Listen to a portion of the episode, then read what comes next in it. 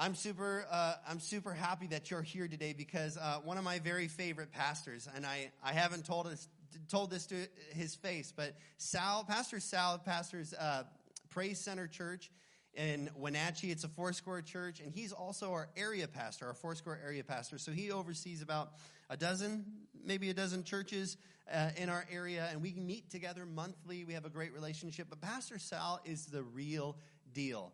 Uh, he loves people with all of his heart. He's truly a shepherd. He's an incredible communicator, and he's uh, an even more incredible friend. And so uh, I am honored to be able to call you friend, Sal, and I want to invite you to come up. Would you please welcome Pastor Sal as he brings the word today? Thank you, Blake. Oh, I'm so glad to be here today. I just uh, really am honored, and I'm thankful for your pastors, Blake and Christina. Uh, when when as I get, you can obviously tell I'm a bit older than he is, and. Uh, and you know, there's a while back I was beginning to wonder what the status of the church in general in America was going to be because I didn't see as many young people coming up that really had the passion and the fire. But man, I'm telling you, when I meet people like your pastor and his his uh, wife Christina, pastor with him, I am so excited to think about the future that the church has altogether. Aren't you? You guys, oh man, it's a blessing. And I've had the opportunity to golf a couple times with Blake, and that helps us to have more relationship. And uh, and you can really tell the character of a person uh, by their golf game. Uh, you truly can. And I'm here to tell you he's got great character. And uh, I'll tell you, when I was young, I was a terrible, terrible golfer. And now, after years of dedication, practice, and coaching, I am now old. So, so that's how that works for me. and you can testify to that, right? Hey, I want you to open your Bibles today to the Gospel of Matthew, chapter 17, if you would. And, uh, you know, I asked uh, Pastor how long would he want me to share, and, and I'm a little bit concerned that I might go a couple minutes over. So, who here would give me two extra minutes to preach today, if you would? Okay, two, four, six, eight, ten. We, sh- we should be good to go. All right. I was radically saved at the age of 15. If you had known me before 15, and met me afterwards, you would have wondered if I was even the same person. I mean, when I when you looked at me, you would have seen someone that looked the same. I had long hair down to my shoulders. Uh, yeah, did you hear that I had hair? That's exciting. And by the way, I apologize for all these bright lights that are gleaming off of uh, my current stat status because uh, you know they're so bright. And uh, anyway, if you have to put on sunglasses, that's fine. But so I didn't look any different after I received Christ, but I was so different on the inside. Weren't you radically saved? Come on. Isn't it good to know Jesus today? It's so good. When I was in high school, uh, after I had gotten saved, I felt this call to ministry. And so I went on to Bible college. I ended up not finishing. I left Bible college, went back to my hometown, married my wife, Rhonda. We've been together ever since then 42 years of wedded bliss, I'm telling you. Well, okay. There's been a few. There's been a few spots, but uh, it was mostly bliss. Let's just say that. But it, uh, I ended up going back to Bible college. It only took me 10 years to graduate. Not bad, right? And uh, upon graduation in 1986, we moved uh, to Ellensburg, started our family, and I was the associate pastor in Ellensburg for 14 years and had many interactions with this church and other churches in our area way back in the day. We used to do men's retreats together in those days as well. And so I kind of kept that going as I've had this opportunity to be an area pastor. Now I'm inviting other pastors and other churches to join us. So I hope you guys will come. We're going to have a great time there. And I don't know if you know or not, but Pastor Blake is the one who's uh, speaking at this camp. So it's going to be extra great. So, uh, but, but uh, we moved to the Wenatchee Valley in the year 2000 and started a brand new church called Praise Center and uh, we have been there to, the, to this day. Uh, I've been in ministry all of my adult life. Uh, I haven't always been paid for it, mind you, but I've been in ministry and I've done what I could. Um, we have three sons. Our oldest is living in Ellensburg now. He moved back to Ellensburg with his wife. They have four kids. We have a middle son who just uh, two years ago planted a brand new church in Tampa, Florida. So if you're ever visiting Tampa, look it up. It's a great church. And uh, my youngest son ended up moving with him, and so we have family all the way across the nation serving Jesus. It's a bummer, but you know we get to spend heaven together forever, so that's that's great. And they all love the Lord, and that's kind of one of my things. Is like I thought, Jesus, I, I will serve you, but please don't let me lose my kids. I don't want to lose my kids, right? Because you hear about pastors' kids sometimes, you know, and, so, and it makes you wonder. And so I was so grateful. I was so grateful that every one of my kids not only love the Lord, but they love the church, and that's important to me. Um, so we have also eight grandkids. The first six of those grandkids were, were boys. So think of my poor wife. She's had three boys herself. Now she has six grandsons. She was going crazy, but thankfully our last two grandchildren are daughters. And uh, so she has two granddaughters now, and she's super excited about that. All right. I just wanted you to get a little background. So in our text today from Matthew 17, we'll be in verse 14 in just a moment. Uh, we come to a time when Jesus had already sent out his disciples to heal the sick, raise the dead, uh, cast out demons. He had already sent them out, and now they've come back, but they've hit a bit of a roadblock. So let's pick up the text in verse 14, Matthew 17. Here we go. When they came to the crowd, a man approached Jesus and knelt before him. Lord, have mercy on my son, he said. He has seizures and is suffering greatly. He often falls into the fire eh, or into the water. I brought him to your disciples, but they could not heal him. And then Jesus replies in verse 17, and uh, this is an interesting reply on the part of Jesus. You unbelieving and perverse generation. What a slap in the face, right? Jesus replied, How long shall I stay with you? How long shall I put up with you? Bring the boy here to me. Rarely do we see Jesus getting angry or upset, but this is one of those times he is clearly bothered. He is clearly bothered. He desperately wants his disciples to trust him, to have faith in him, so that they can do the works that he's doing. It's a big deal to him, and he's bothered by it. Have you noticed Jesus getting a little upset even with, think about Peter, for instance. Just think about Peter. He's the only person we know of, besides Jesus Christ, who ever walked on water. And he did it twice, if you think about it. Once to go to Jesus, and coming back with Jesus, he came back to the boat. So Peter is this amazing guy, but but when he gets done walking on water, even even though he did sink, Jesus gets upset with him and he says, "How come you have such little faith?" And I'm thinking, "Lord, that's harsh." I don't know that I would have been the guy to get. How about you? Would you bet? No, you've read the story before. Sure, you'd get out of the boat now, but seriously, back then you'd never seen anybody else walk on water. So, so this is interesting to me that Jesus is upset about something here. He desperately, desperately wants his disciples to get this thing about faith. Then in verse 18, Jesus rebuked the demon. It came out of the boy, and he was healed at that moment. Then the disciples came to him private and asked him, Why couldn't we drive it out? He replied, Because you have so little faith. Truly, I tell you, if you have faith as small as a mustard seed, you can say to this mountain, Move from here to there, and it will move. Nothing will be impossible for you. My title today is Move Your Mountain. Move Your Mountain. I'm going to let you in on a little secret here, and this comes from study, and I promise you that this is the truth. But if you read, and I'm not a Greek scholar, but I can study because I went to Bible school, and I can study the scripture, and you can go look at Greek text, but I'm going to tell you that in this text that we just read about the mustard seed, the word small is not in the Greek language. It's not there at all. It's, it, it's, I understand why translators put it in there. When you're translating from one language to another, sometimes you, you have to add words to make sense out of sentences, and it seemed implied to the translator, so they throw in the word small, but you can look it up for yourself in any of the Gospels where it's mentioned. The word small is just not in the words of Jesus. What he's saying is if you have faith as a mustard seed, there's a big difference what, what's going on. The point is not small faith, but faith that is constantly growing and thriving as a seed that's planted in the ground will grow and produce fruit and is productive, right? That's a big difference between just saying, oh, I have small faith. See, small faith isn't cutting it with Jesus. That's why even when Peter walks on water and he falls under the water, Jesus is not happy with him. I would expect him to be, but he's not. Are you tracking with me so far? Okay, so this is important. And so the idea of this faith is not small faith. It is faith that, even though it starts out tiny like a seed, will grow and produce and be fruitful over time. And I'm going to tell you today if we're going to move mountains, we're going to need to also grow in our faith.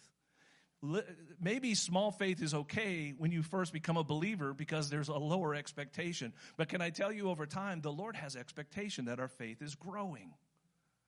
And this is a big deal, I promise you. And I want to ask you today, what is your mountain? What is it that you're facing in your life? And the reason I ask that question, is because I know that just time of being a pastor over the years, everybody's got a mountain in their lives. And by the way, if you don't have a mountain, I can share some of mine with you. I for sure can because I've got a few in my life that I know need to be moved. But what is the thing you need God to do for you and do in your life? What is it that you're asking God to do? So, for a few moments today, I want to talk to you about this faith and how to move your mountain. Let's pray. God, thank you for this great, great congregation, for Pastor Blake and Christina. God, we bless them in the name of the Lord and the, and the work that you're doing through Desert Church here. God, what a privilege it is to be with the family of God, to worship together and to sing and, and shout aloud with triumph unto you. And God, I just pray in these next few moments, the seed of your word will find fertile soil throughout this church and anyone that's listening online, God, that they would be receiving it and it would produce a, tr- a ton of fruit, Lord God, because seed is meant to grow. And we believe you for this and we trust you for it right now. If you agree, would you say amen? All right, amen. So, uh, have you ever been driving on a, a two lane road, two way highway, and invariably i'm sure this has happened to everybody but you're driving and there's it's one of those curvy roads and sure enough the guy in front of you though the speed limit say is 60 happens to think that 53 is a great speed. You ever run into that before? All right. I'm not the only one thank god. And uh, and then when it does turn into a straight stretch what do they always do? They speed up right? Like give me a break dude. I want to pass you. Get out of my way and, or, or you're going along the, even if on a big freeway, you're going along and you come to an uphill grade and there's a truck that slows down to 50 miles an hour. And the one that's behind him is going 51 miles an hour and he thinks he wants to pass him, right? Oh, you've never faced that before? Well, I have, yeah. I can't stand that. It makes me crazy. I wish I had some kind of a device that I could like disable their vehicle for a minute so they had to pull to the side of the road so I can get on past them. It bugs me when people are in my way like that. One time I was walking through Costco, and uh, I love to walk through. Sometimes in the wintertime, just to walk, I'll just walk through Costco because I just like to do that. I'm weird, but that's just the way it is. But one time I'm walking through Costco, and I, I turned this corner. I was over by the grocery part of it, and I'm turning this corner, and there was a family of six, I kid you not, that were walking straight across, and the aisles are wide in Costco if you've ever been there. They're super wide, but this family was taking up the whole aisle. So I'm behind them with my car pushing along, and what I needed was at the other end of the aisle. So I patiently waited and followed them, and they were walking so slow. I mean, they were window shopping at Costco. I don't get it, but that's what they were doing. So they're looking at everything, and they're just walking slowly, six across. Kid you not. Get to the end, I find the thing I want. I go to a different direction. I come around. I hit the next aisle that I need to go down. There they were again. Same deal. I had to get the thing at the end of the aisle. This happened to me three times in a row. Don't tell me God doesn't try to teach us lessons while we're at Costco or on the road. Right? If he does, it's just like, oh, just move, get out of my way. It would be so nice if there was an easy way to remove obstacles in life. And, and, and seriously, even though I am kind of talking about some silly things, there are real obstacles, aren't there, in our lives? There are things that we need to deal with, that we just need to move. Isaiah talks about this in a different way. He says, Every valley will be raised up, every mountain and hill will be made low. The rough ground will become level, and the rugged places a plain, and the glory of the Lord will be revealed. God's into moving mountains. And here's the thing He does it through us. He does it through us. So, the first thing I want you to, to think about today, and really let this get into your heart, is it's your faith that moves mountains. Your faith moves mountains. That's why I titled this Move Your Mountain, because it's your faith that moves the mountain. I, I, I want to emphasize the fact that, that we are the ones that move mountains. If you have faith, Jesus said, you can say to this mountain, be moved. Who's saying it to the mountain? Hello? Who's, who's saying to the mountain, be moved? We are. Right? And the condition is that we have faith to do it. Jesus also said, Whoever believes in me will do the works that I have been doing. We will do the works that Jesus did. Now, before you throw things at me, okay, right? I understand something here. Understand this mountain moving is a partnership between us and God. Only He has the power to do it, but He won't do it unless you and I are involved by activating our faith. He just won't. So I, I hope this sounds right to you because it is right. I'm telling you, this is the Word of God today. But let me explain it this way as an illustration. Back in the uh, late 90s, I was the associate pastor in Ellensburg, as I mentioned earlier. And we rented a backhoe. We had some property behind the church, and some wild trees had grown up. They were about 20, 18, 20 feet high, and they, they were probably, oh, I don't know, 8, 10 inches around at the, at the trunk.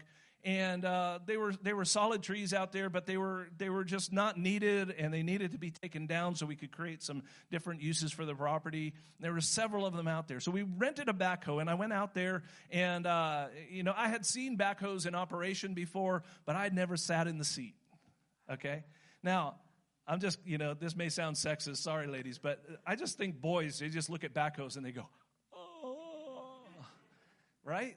I don't know, you know, uh, uh, uh, I'm sure there's some girls out there that want to operate a backhoe, but most boys want to operate a backhoe, and I had always wanted to operate one. So I get in the seat, and it's exciting, and I start, I start, uh, you know, driving the thing, and I, it was, it was weird, and I figured out how to turn the seat around and get the backhoe and put the legs down, and I did all this stuff, and, and as I'm moving things, things are just jerking. I'm sure there's some very qualified backhoe operators in here, but I, and you will understand what I'm saying, but the, the hoe was just bouncing and dancing around and I'm just being thrown around in that cab of that thing. And I just, I didn't know what to do. And I just slowed down a little bit and I just relaxed. And then I gave it a very gentle little touch. And all of a sudden, things just started moving. And pretty soon, I got to where that hoe, in a way, became like an extension of my hand. It's almost like I could just almost image it picking. I could move two directions at once and do different things. I kept working it and working until I figured it out and it was so fun. And I would I would drive up to this tree, this twenty foot tall uh, junk tree that was out in that in that field, and I would put the hoe past the tree over to the side, move it over a little bit, dig down, pull down, and pull back at the same time, and pop that whole tree would just pop out of the ground. It was so amazing. It was so much fun. And I enjoyed that so much. And and so uh, you know the the thing is is. Um, the work that I exerted in that process was negligible. I just got my hand on a little control over here. There's not much going on from me. But the work that the hoe was putting out was, was amazing and it produced so much work. You could have put me out in that, in that field and told me take down that tree without any help, and I would have you know, grabbed that tree around the trunk and ah, you know, I could have stood out there years and, and the tree would just keep growing, and if it could laugh, it would laugh at me. I could have pulled for days and it wouldn't have budged. But, but the, tr- the, the thing is, when I drove up with that mighty backhoe, the previously mocking tree would be shaking to its roots, literally. Now, this describes how miracles happen in our lives. In this case, the backhoe is God, and only He has the power to do what needs to be done. But we must understand that in His wisdom and in His divine sovereignty, He entrusted the operation of miracles to us. This is important. I'm going to go a step further with this. I would contend, and you can look this up. I've been, I've been asking people a long time to think about this. But since the creation of the world and the sixth day when God rested from his work, I would contend that nothing has happened on planet Earth by way of a miracle or work or sign except that a man was involved. I don't mean a man, a man like male. I mean mankind, human beings. Even Jesus had to become a man to carry out salvation on the cross. The work of salvation had to be done. it's like God, we, God wanted to offer salvation, but he had to do it through a, a, a human being, didn't he? Through a man. Not one miracle has been done on this planet except that this partnership took place between us and God. And Jesus' words confirm this. He noticed the words you in these uh, two verses here from Matthew 21. Jesus replied, Truly I tell you, if you have faith and do not doubt, only, uh, not only can you do what was done to the fig tree, but you can say to this mountain, Go throw yourself into the sea, and it will be done. If you believe, you will receive whatever you have asked for in prayer. So, what's the key to mountain moving? It's faith. Whose faith? Yours and mine. Okay? Faith is essential to moving mountains. I'm not, I'm not saying, uh, you know, you might think, oh, is he like saying God is unimportant in all this? Of course, he's, he's the only one that can move the mountain ultimately. But he will not do it with our, without our participation and without our faith. He expects us to move those mountains. Are you familiar with two step authentication? You find this a lot in online purchases and different things you're doing these days. It seems like the, the standard uh, security protocol in the past was you had a username and a password, but, but they found that thieves were finding these online and getting them. So often, what they do now is they want uh, you to provide a secondary thing, which is this uh, number, six digit usual number, that they can send to your phone because they assume that, man, they may have your username and your password, but they're not going to have your, your phone that you have in your pocket at the same time. All right? So we've all kind of gone through this two factor authentication. It's that extra security. I want to suggest that mo- mountain moving is a multi factor or at least two factor authentication kind of a thing. Faith is absolutely required. You got to have that. You know, you're not getting anywhere without faith. But I'm going to talk to you real quick today about three other things that might be needed to help us move those mountains. Are you excited for this, or would you rather just go to lunch? Just tell me. Okay. Because this is good stuff, and I'm telling you, that that this encourages me every time I think about it because again, I have stuff in my life right now that I'm saying, I need you, Lord. I need this mountain moved in my life so desperately. And Lord, increase my faith, increase my faith, right? So here's let me give you a, a couple things here then. Because the first thing you're going to need besides faith is obedience. Mountain moving takes obedience. Luke also mentions what Jesus said about moving mountains, but doesn't talk about the mountains or fig trees. He mentions a different tree altogether, a mulberry tree. I don't think there's really that much significance in the type of tree, but Luke brings out a different context with this story, and I need to read this one to you from Luke 17, 6 through 9. He replied, If you have faith as small, again, that word is not in the original Greek, so if you have faith as a mustard seed, you can say to this mulberry tree, Be uprooted and planted in the sea, and it will obey you Suppose one of you has a servant plowing or looking after the sheep. Would he say to the servant when he can come, come along now and sit down to eat? Would he not rather say, Prepare my supper, get yourself ready on me while I eat and drink? After that, you may eat and drink. Would he thank the servant because he did what he was told to do? Now, with our modern sensibilities, we might be a little miffed hearing this story, right? We feel that the person who has the servant is being a bit of a jerk. Don't we? Come on. But we have to see this and we have to hear this through the ears of those who heard it when Jesus spoke it to them. To them, the story makes perfect sense. They would never expect the landowner to invite the servant to sit and eat. They never would do that. So we have to remove our cultural bias that we have now and look for the point that Jesus is making here. Jesus tells this brief parable on the heels of encouraging them to have faith to, uh, to have faith and to point out that he, he is the one that can uproot trees is the one who can does what he is told in verse 9 did you see that? The one who can do that is the one who does what he's told. The key ingredient then is understanding first we submit to uh, the authority of christ and then understanding the authority that is given to us because we're not only under authority, but we now have authority through Jesus. And we have it granted to us uh, by the Savior. So notice the line of obedience here. We are God's servants, we are obedient to God. And as His servants, we exercise our faith for a mountain or a tree or an obstacle that needs to be removed. And so for, this is how it works we're obedient to God, the mountain must be obedient to us. We serve God, the mountain must serve us. We do what God says, the mountain must do what, God, what we say. It has to do it. What makes us think that we could be a follower of Christ without obedience? Come on. In fact, in Hebrews 5 9, it says, He, speaking of Jesus, became the source of eternal salvation for all who obey Him. Obedience is part of this package. See, once we're saved by grace, we enter the family of God. I'm not talking about what gives you salvation, what, what, what it takes to be saved. This fam, uh, the, the family of God has a father, and we obey the father as his children. If we mess up, he's still loving, but he still has an expectation of obedience. I don't know one father that that that okay, if your children mess up and you're a good father, you go, well, man, you know, I love you so much. I, I but but I still want you to do what I asked you to do. Right? This makes sense. It's normal, and so we have this two factor.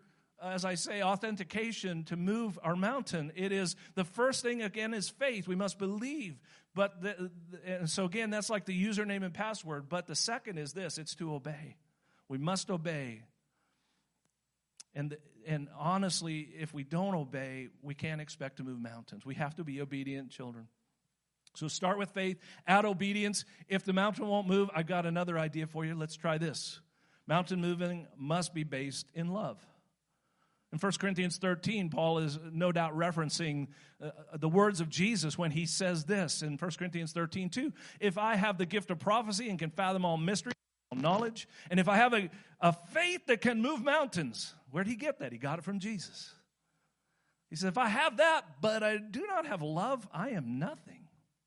The lack of love paired with the doing of a miracle negates the reason for that miracle. You know, there's something bigger than just getting the miracles done, isn't there? There's a bigger issue at play here. The purpose behind miracles is greater than the miracle itself. Uh, let me explain that by discussing two words here that we hear in the Bible a lot works and signs, okay? The word for miracle in the Greek is translated other places works. Those words are interchangeable. Matthew 5 16 says, Let your light so shine before men that they may see your good works, or miracles, if you will, and glorify your Father which is in heaven. Now, not all works are miracles, but some of our works are miracles. Okay? And I believe Jesus is saying part of our good works is to do miracles in his name.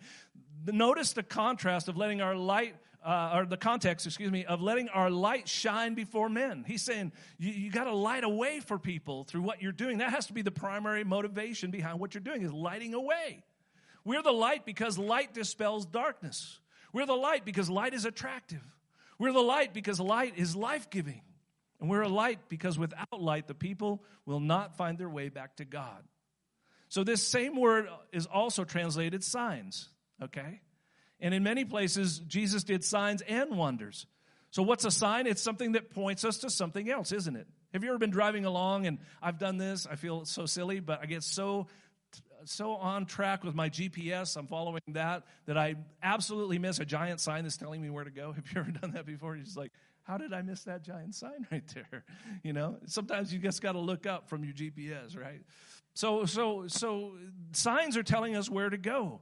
Matthew 5, uh, 16, 17, Jesus said, These signs will accompany those who believe. So when we do signs and when we do miracles, we're helping people be pointed to Jesus. We're illuminating things for them. And we do these things not in our own name, but in His name. So our works, the light that we shine, our signs, uh, we, all of those things are pointing toward God. And love is without a doubt the greatest form of evangelism we can do.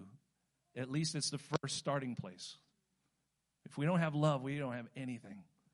God's love is for people, and his desire for them is to be saved. And, and uh, uh, his des- it's the primary motivation uh, behind the works and the miracles and the signs and wonders. Our faith may be strong enough to move a mountain, but without love, it doesn't help anyone get to Jesus and be saved and so, so we need to do that. We need to have love behind it. Do you agree with this? Does this make sense? So start with faith, add obedience, make sure your motivation is love, and finally, if the mountains won't move, know this mountain moving requires forgiveness. Forgiveness.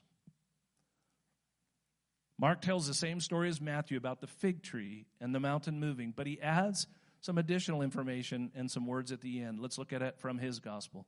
Mark 11, 20 through 25. In the morning, as they went along, they saw a fig tree withered from its roots. Peter's, Peter remembered and said to the, uh, Jesus, Rabbi, look, the fig tree you cursed has withered.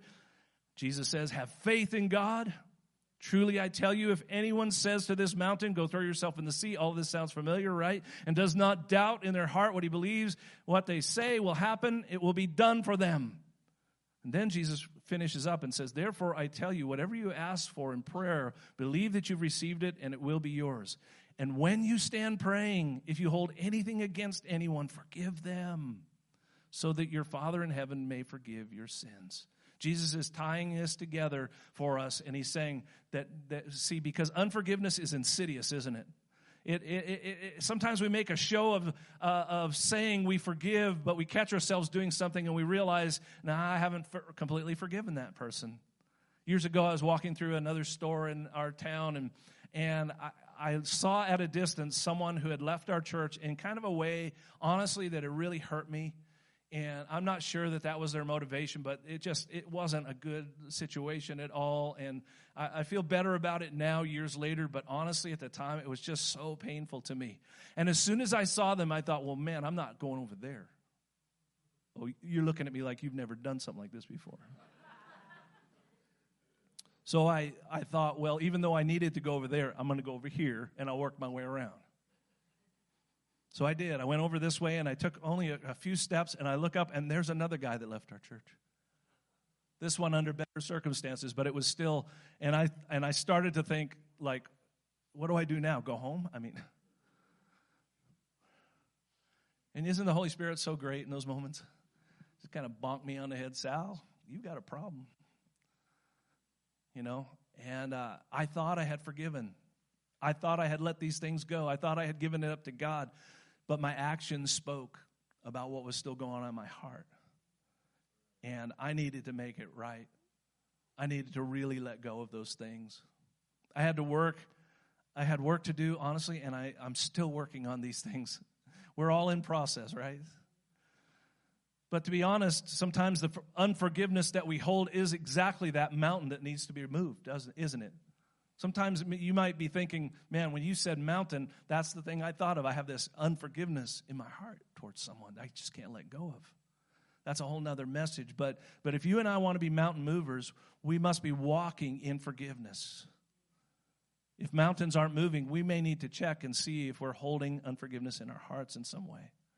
And the basis with unforgiveness always is this it's, it's understanding the fact that we have all, all been forgiven of a greater debt than what we have to forgive others for. And that we have salvation because God has chosen to forget all of our sins and cleanse us from all unrighteousness. Aren't you glad for that today? Jesus Christ died for us on the cross. And if we repent of our sins and believe that God has raised Jesus from the dead, we confess him as Lord and we are forgiven and we are saved. And it's our turn to forgive others then. Micah 7 8 through 18 through 19 who is a God like you who pardons sin and forgives? You do not stay angry forever, but delight to show mercy. You will again have compassion on us. You will tread our sins underfoot and hurl all our sins or iniquities into the depths of the sea. Isn't that a marvelous promise? Aren't you glad for that today? Thank God. Yes, thank God today. Pastor Blake, would you come back for us tonight, today and uh, play a little something there? Um, so again, I ask this question What obstacles do you have in your life? What is your mountain that you've been dealing with? I want to finish with just kind of a, uh, not a weird, but just an interesting thought that the Lord kind of laid on my heart as I was studying for this. I find it interesting when Jesus says stuff about moving mountains of any kind, the Lord is always talking about throwing them into the sea. Have you wondered about that? Have you thought about that at all? I was thinking about that one time, and uh, I felt like the Lord just kind of gave me a picture in my head. So I want to show you something on the on the background here. There's a slide I want to show you now. This is just a graphic that gives you an idea. But that middle peak there is Mount Everest. It's 29,029 feet high. Uh, I've done some mountain climbing, but I've never been that high. I've not even been as high as the Matterhorn. I've been to 14,005 feet. That's as high as I've gone. And it's crazy and it's beautiful up there. And mountains are tall. But next to it, if you'll look, there's something called the Mariana Trench, which is the lowest spot we've been able to determine on planet Earth, which is a total of 36,070 feet. And if you take Mount Everest and throw it into the Mariana Trench, here's what you get. Oh, praise God. Look at that. It all fits in there just fine. In fact, there's 7,000 feet of water over the top of that mountain. So, as you can plainly see, there's more than enough room in the sea for the biggest mountain in your life to be completely done and gone away with. And what is true in this physical and geological realm is an idea of the vastness of our potential in mountain moving.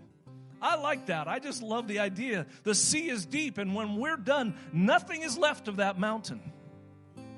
Not the mountain of our own sins, not the mountain of sin that's been done against us, not the mountain of financial lack, not the mountain of physical pain or illness, not the mountain of troubled relationships, not the mountain of your past, things you did or things done to you. No mountain is bigger than God's ability to deal with it fully and completely. Praise God. Let's stand together. So I want to challenge you today. Today, hear me clearly. We are the ones, let me say it to you. You are the ones to move mountains. Move your mountain today. It is God's power, but He will not do it. He will not move the mountain unless we exercise faith. And faith, as I said earlier, may not be enough to get the job done in and of itself if we're living in disobedience, if we lack the motivation of love, or if we're unwilling to forgive. We've got to have those things going as well. So move your mountain today. And as we stand together, I want us to do some mountain moving. I really want us to do that. I want to finish with this. I want us to cry out to the Lord. When Pastor Blake started the worship service, he said something about lifting our hands and shouting to the Lord uh, today. And I was excited about that because that's really what I'm leading us to at this moment.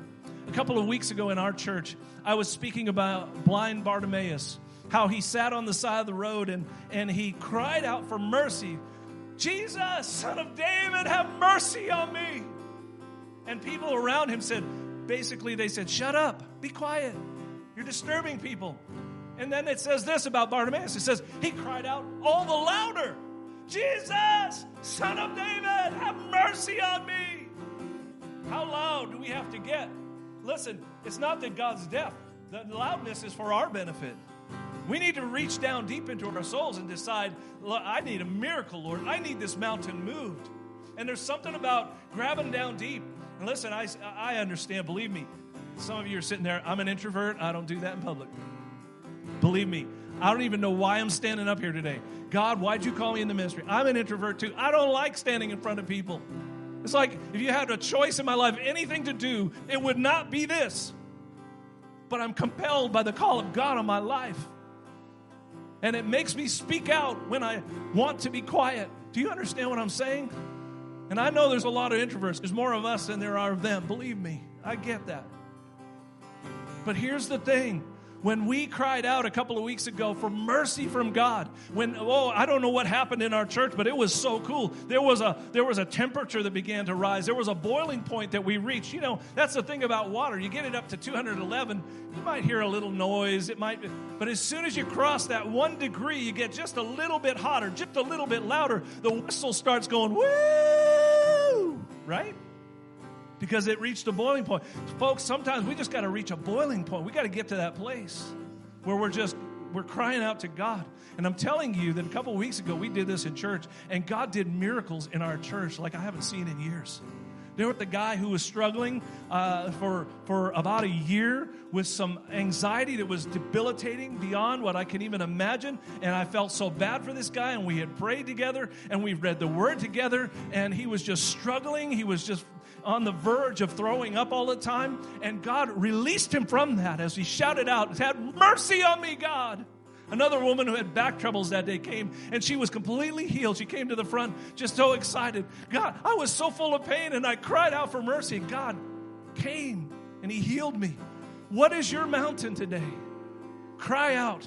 I'm going to encourage you right now to just cry out for mercy. Cry out to the Lord. Come on, let's lift our voices together. Don't be afraid. Come on, even you introverts, join me. Come on, let's cry out to the Lord. Lord, we cry out right now for those mountains to be moved. Lift your voice, praise Him, and thank Him for that mountain that must go. Jesus, we need help today.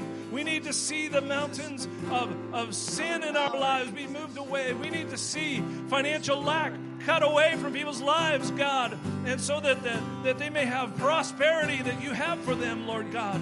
We come against mountains of sickness and illness and pain and struggling in all kinds of ways, whether that be physical, emotional, mental, Lord. We come against all illness in the mighty name of Jesus. God, we thank you. We move those mountains right now. We exercise our faith and we cry out to you. Have mercy upon us. Have mercy upon us today, Lord. Let your people experience the wholeness that they need in relationships, in marriages, Lord, being built up and being strong. God, help wayward children that are gone from you come back to Jesus. We cry out for this. It's a huge mountain for us, but God, we're crying out and we're calling out to you. We need you, Lord. We need you, Jesus. We're calling out to you, Lord. We're calling out to you. Thank you, Lord. Thank you, Jesus.